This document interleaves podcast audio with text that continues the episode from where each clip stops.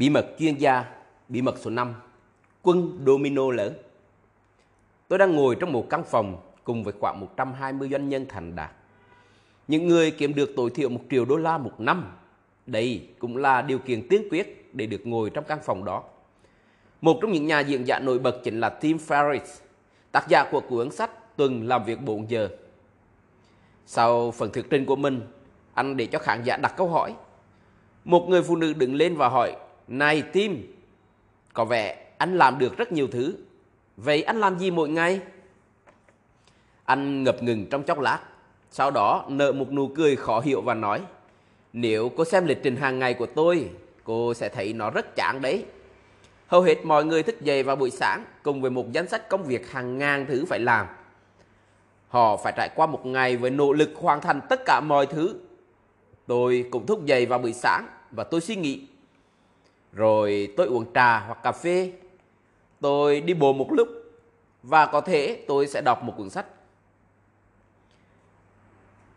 Anh nói rằng có thể dành từ 3 đến 4 tuần chỉ làm những việc như thế và không làm thêm bất cứ điều gì khác. Mục tiêu tổng thể của tôi là giảm tốc độ lại và nhìn ra xung quanh, thay vì tìm kiếm tất cả những thứ công việc mà tôi có thể làm. Tôi cố gắng xác định quân cờ domino lớn thứ duy nhất mà tôi chinh phục được. Thì tất cả những quân cờ domino còn lại hoặc là sẽ ngã hoặc là sẽ trở thành thứ không còn liên quan nữa. Khi nghe anh ấy nói như vậy, tôi đã phát hiện ra khoảnh khắc aha của mình. Tôi vẫn chưa tìm được cách để thực hiện điều này trong cuộc sống cá nhân của mình. Nhưng khi ứng dụng vào công việc bán hàng, anh ấy đã đúng 100%. Bước đầu tiên để tạo dựng niềm tin chính là tìm ra thứ duy nhất khiến ai đó tin và niềm tin đó sẽ hạ gục tất cả những từ chối, những hoài nghi của họ. Biến chúng thành thứ chẳng còn liên quan hoặc thậm chí là hoàn toàn biến mất. Một lần khác, tôi nói chuyện với một người bạn và cũng là một người cố vấn. Peter. Ông ấy nói với tôi về cách mà ông đã ngồi lại phân tích tất cả những dịch vụ mà công ty của ông đã tạo ra và bán được trong 10 năm qua.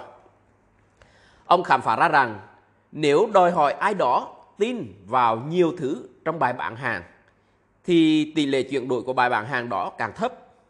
Trên thực tế, ông đã nhận ra rằng nếu cố gắng tạo ra nhiều hơn một điểm hoặc đòi hỏi ai đó tập trung vào nhiều hơn một thứ trong một thóc điểm bán hàng, tỷ lệ chuyển đổi sẽ giảm đi phần nữa. Sau đó, ông cho tôi biết, hãy xem một khách hàng tiềm năng phải tin tưởng vào bao nhiêu điều để mua thứ bạn đang bán. Nếu có một hơn một điều thì bạn cần xem lại bài giới thiệu bán hàng của bạn. Sau khi nghe điều đó, tôi biết chúng tôi phải quay lại và xem lại tất cả những gì chúng tôi đang bán. Chúng tôi tự hỏi, thứ duy nhất là gì? Điều gì sẽ là quân cờ domino lớn của niềm tin mà chúng tôi cần đánh giá? Mỗi sản phẩm đều có một quân cờ domino lớn, một thứ mà sẽ đánh gã tất cả những trở ngại nhỏ hơn và cả sự phản kháng. Nếu chúng tôi có thể khiến người ta tin vào một thứ gì đó thì họ sẽ phải mua nó. Tôi đã tham gia một lớp học Logic ở trường đại học. Ở đó cho thấy những phương pháp khác nhau để tạo nên những lập luận hợp lý. Một trong số những dạng thức lập luận hợp lý đó gọi là lực suy diễn. Nó có hình thức như sau. Nếu A thì B. Có A nên có B. Nếu tôi được đặt tham số này thành một câu, tôi muốn nói một cái gì đó, ví dụ như nếu Darlene không hoàn thành bài tập về nhà, thì cậu ấy sẽ không đi học. Dalin đã không hoàn thành bài tập về nhà, do đó cậu ấy sẽ không đi học. Nếu bạn nghĩ về nó, bạn sẽ bắt đầu nhìn thấy sự hiện diện của dạng lập luận này ở khắp nơi. Tôn giáo là một ví dụ đơn giản. Theo đạo cơ đốc, mọi thứ đều thuộc vào sự thật trong Kinh Thánh. Nếu ai đó tin rằng Kinh Thánh là đúng, thì họ sẽ không còn có sự lựa chọn nào khác ngoài việc tin rằng Chúa Giêsu và đấng tối cao. Nếu Ngài thực sự là đấng cứu thế, thì tất cả những điều bạn băn khoăn về Thiên Chúa sẽ biến mất. Nếu Kinh Thánh đúng thì Chúa Giêsu là đấng Chúa cứu thế. Kinh Thánh đúng. Do đó, Chúa Giêsu là đấng cứu thế. Là một người theo đạo nên nếu tôi có thể khiến ai đó tin vào Kinh Thánh, quân cờ domino lớn của họ, thì nó sẽ đánh ngã mọi chiếc domino khác và khiến mọi lập luận trở nên vô giá trị đến người có niềm tin đó. Nhưng điều này không chỉ xảy ra với tôn giáo, chúng ta thấy nó xảy ra mọi nơi xung quanh mình, từ chính trị đến thể thao, cho đến những người chúng ta đang dành thời gian cùng họ. Đó cũng là lý do cho việc rất khó để có thể tranh cãi với một người về thứ mà họ đã thực sự tin vào nó. Khi hạt giống niềm tin đã gieo vào, thì bất kể bạn cố gắng thuyết phục họ để nhiều như thế nào đi chăng nữa, nó cũng đánh ngã hết tất cả những quân cờ domino còn lại mà bạn bạn đang cố gắng để dừng lại. Thứ duy nhất hay còn gọi domino lớn khi chúng tôi tung ra ClickFunnels, tôi đã cố gắng tìm ra niềm tin cốt lõi mà tôi cần khán giả của tôi hiểu và tin tưởng vào nó. Tôi đã nảy ra ngay một lập luận cơ bản như sau.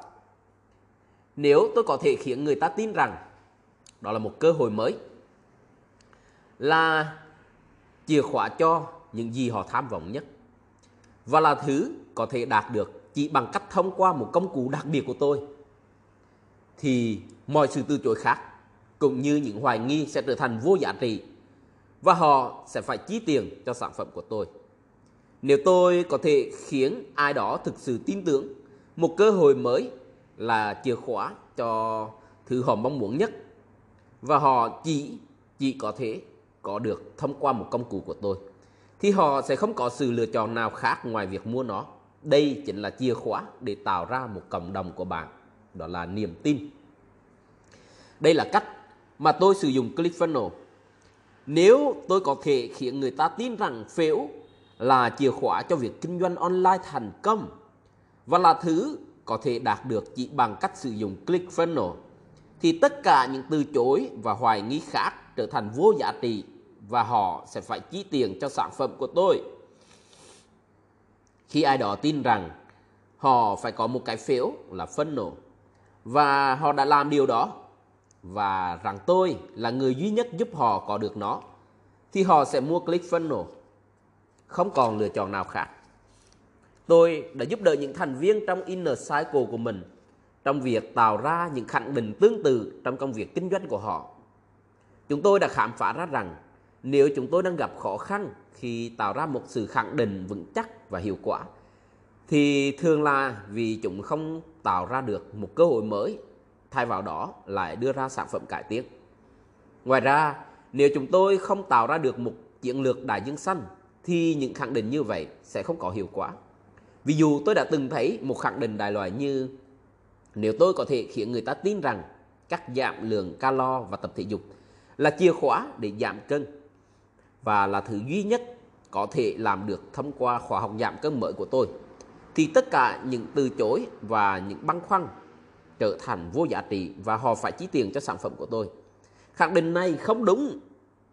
Nếu niềm tin mà bạn đang cố gắng tạo cho họ rằng họ cần cắt giảm lượng calo và tập thể dục, việc sẽ nảy sinh một vấn đề khác như sau. Bạn không nằm trong vùng nội loạn, bạn nằm ở vùng phổ thông.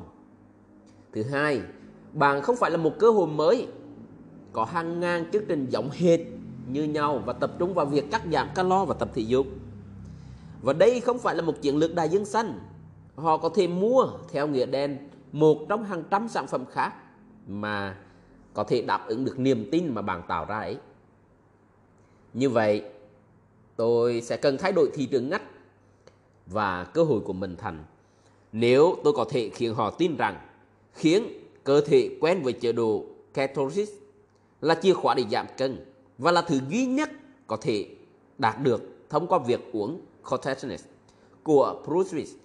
Thứ khiến cơ thể thích ứng với corticosteroid trong vòng 10 phút thì tất cả những từ chối và băn khoăn khác sẽ trở thành vô giá trị và họ sẽ phải chi tiền cho sản phẩm của tôi. Bước đầu tiên là tạo ra những khẳng định quân đồ, quân domino lớn.